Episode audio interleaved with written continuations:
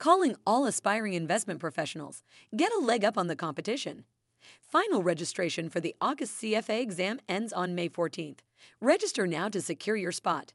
The CFA designation is of gold standard in the investment world, opening doors to high powered careers and impressive salaries. Head over to CFAInstitute.org to register. Don't wait. Take control of your finance career today.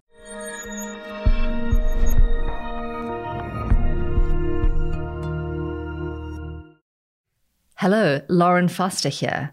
Welcome to the Take 15 podcast, the weekly series where we bring you short conversations with some of the world's most interesting and accomplished people. Since the dawn of time, stories have been what we're drawn to.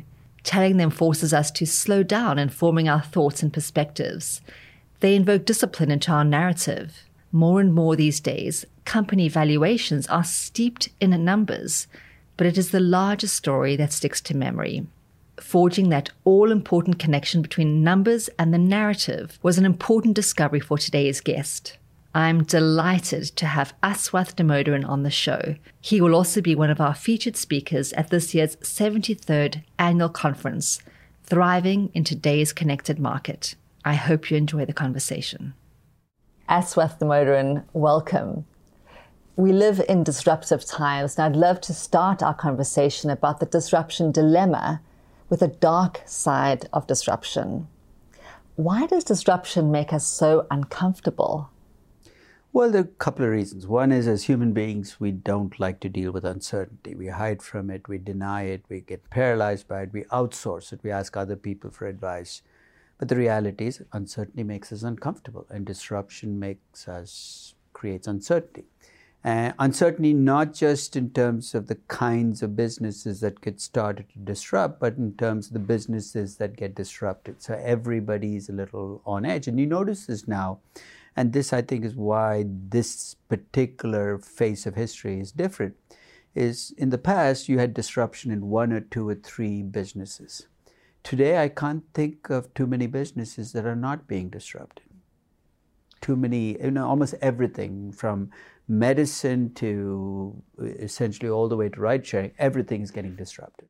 So, why is disruption different? Isn't it just a buzzword for good old competition?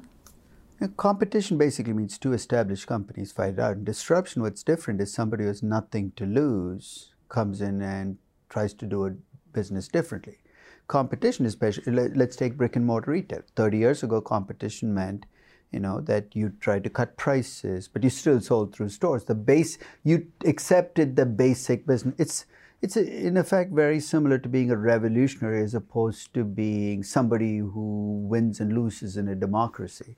Revolutionaries are scary because they don't believe in the system. They're actually shaking up the system and disruption, your people have nothing to lose, essentially saying this system doesn't work, we're going to try something else. And the scary thing is what they're trying might not be good either, but in the process, they can ruin the way it was done in the past.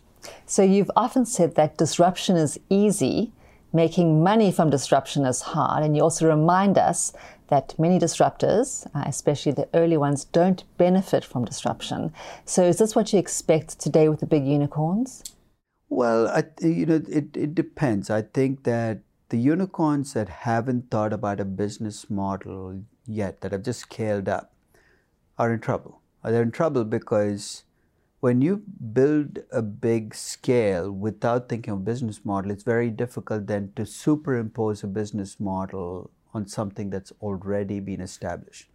I mean, I, Netflix is not a unicorn, it's more established, but think about how Netflix has grown if you're a Netflix subscriber, the reason you subscribe to Netflix is they've conditioned you to seeing 10 new shows every time you turn on Netflix, which also means that they're on this cost, the, the content cost treadmill that they can't get off. They need the content to keep going up to sign up new subscribers. They need the, need the new subscribers because that's what they're getting the market to base their valuation on.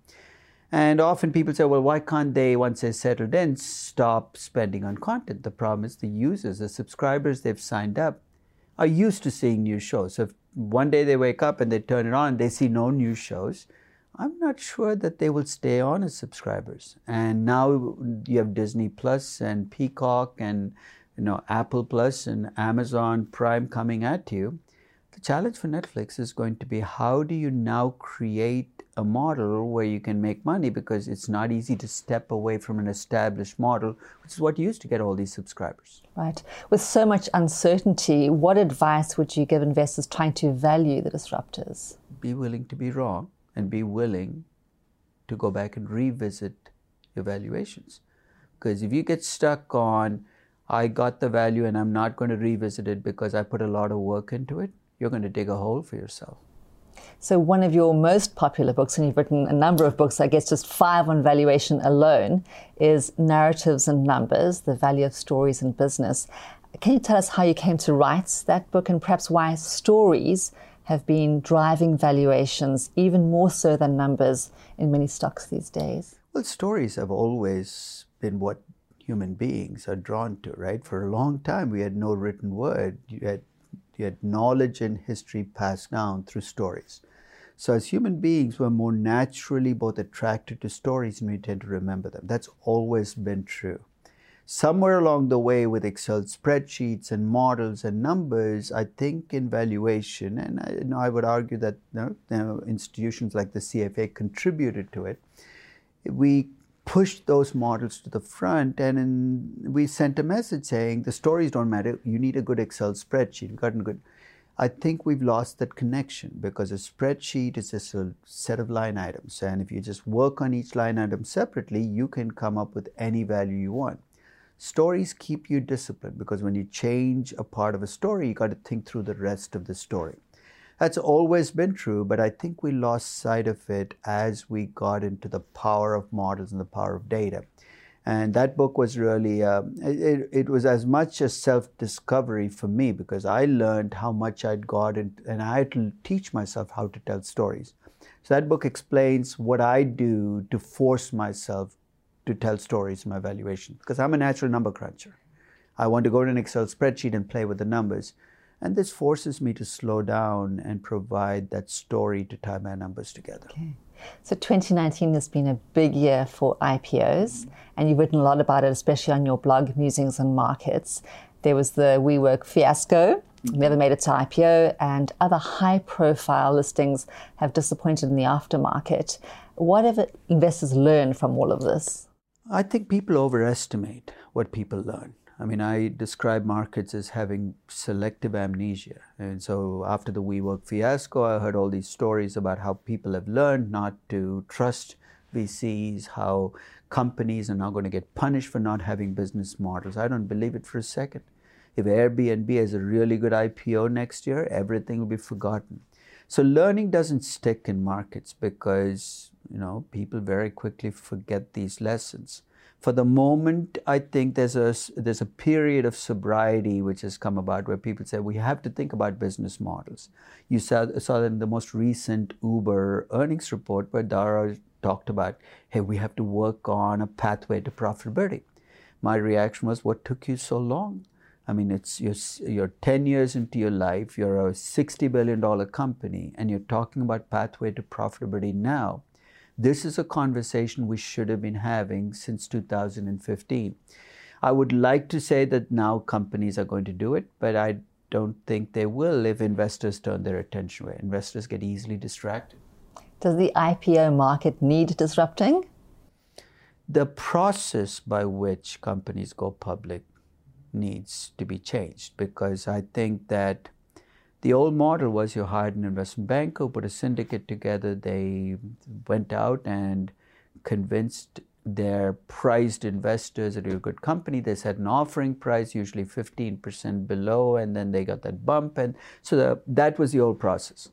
But that assumed that bankers brought something to the table, that they were better at pricing companies than you were, that they were better at marketing companies, that you needed them to I'm not sure that's true for at least the IPOs I saw this year, the big ones. You know, did Uber really need a banker to screw it up as badly as it got screwed up? I mean, a, a direct listing, you let the market set the number. I mean, we've discovered bankers are not very good at pricing. They're sheep like everybody else. After all, just before the WeWork IPO imploded, Goldman Sachs told us that the pricing for WeWork was 60 to 105 billion.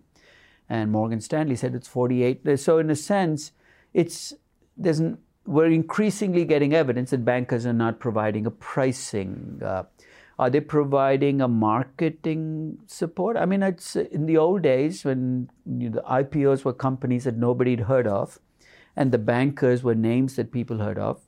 Bankers' sales pitches mattered because they got the company's profile out in the public. And investors, for better or worse, thought that bankers knew something about this process. I think both parts of that equation are broken down because, let's face it, more people know Uber than Goldman Sachs. And second, 2008, I think, has demolished any credibility bankers might have had with investors. So, on those grounds, I mean, bankers bring nothing to the table. Why should you pay them 6% to screw up this process? You can screw it up yourself with 0%. You know?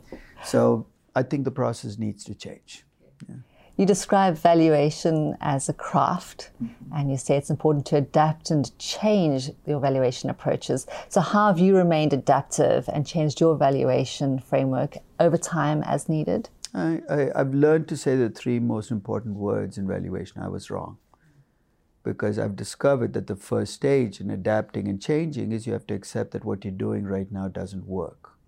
And I think for a lot of people that's difficult to do because they've invested so much in a particular way of doing things that they feel that if they say it doesn't work, that they've given away their competitive advantage. I mean, and I do have an advantage, and I do have an advantage. I don't do valuation for a living. I don't do valuation consulting. I don't do expert witness work. Thank God for that, because you do expert witness work. What happens is you go in front of a court and you say this is the right way to do things. Already, you've made it much more difficult to say I was wrong because you now are, in a sense, you know, your testimony as an expert witness is in direct contrast to what you're saying. So thank God I've never had to say things that I can't say I was wrong on. And that's been a big part of learning to adapt and do things differently. So, in May at our annual conference in Atlanta, you'll be teaching a unique class that I think wins the prize for the best session title Value Me You Must, a Jedi Guide to Valuation. So, for our viewers and listeners, just give us a teaser. What can attendees expect to learn in your session? Remember earlier we talked about valuation being a craft. Um, I tell people everything I know about valuation I've learned in the course of teaching valuation over the last 35 years. And I've discovered there are six or seven things that stick with me that I would take away as kind of philosophical general lessons. So, what I'm going to try to provide in that Jedi guide is this is what I've learned about the craft of valuation.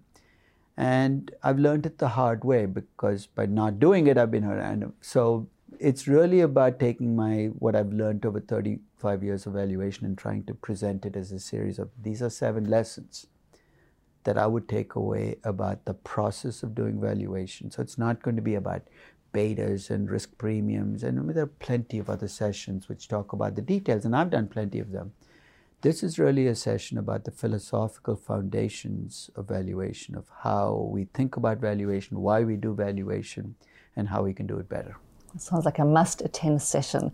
Thank you for your time today. You're welcome. If you enjoyed today's episode, please consider rating and reviewing us on iTunes or wherever you're listening. We'd love to hear your thoughts, and it helps others find the show. Also, a quick reminder this podcast isn't intended to provide expert advice on the topics we covered.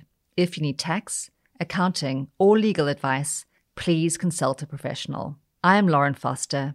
Thanks so much for listening.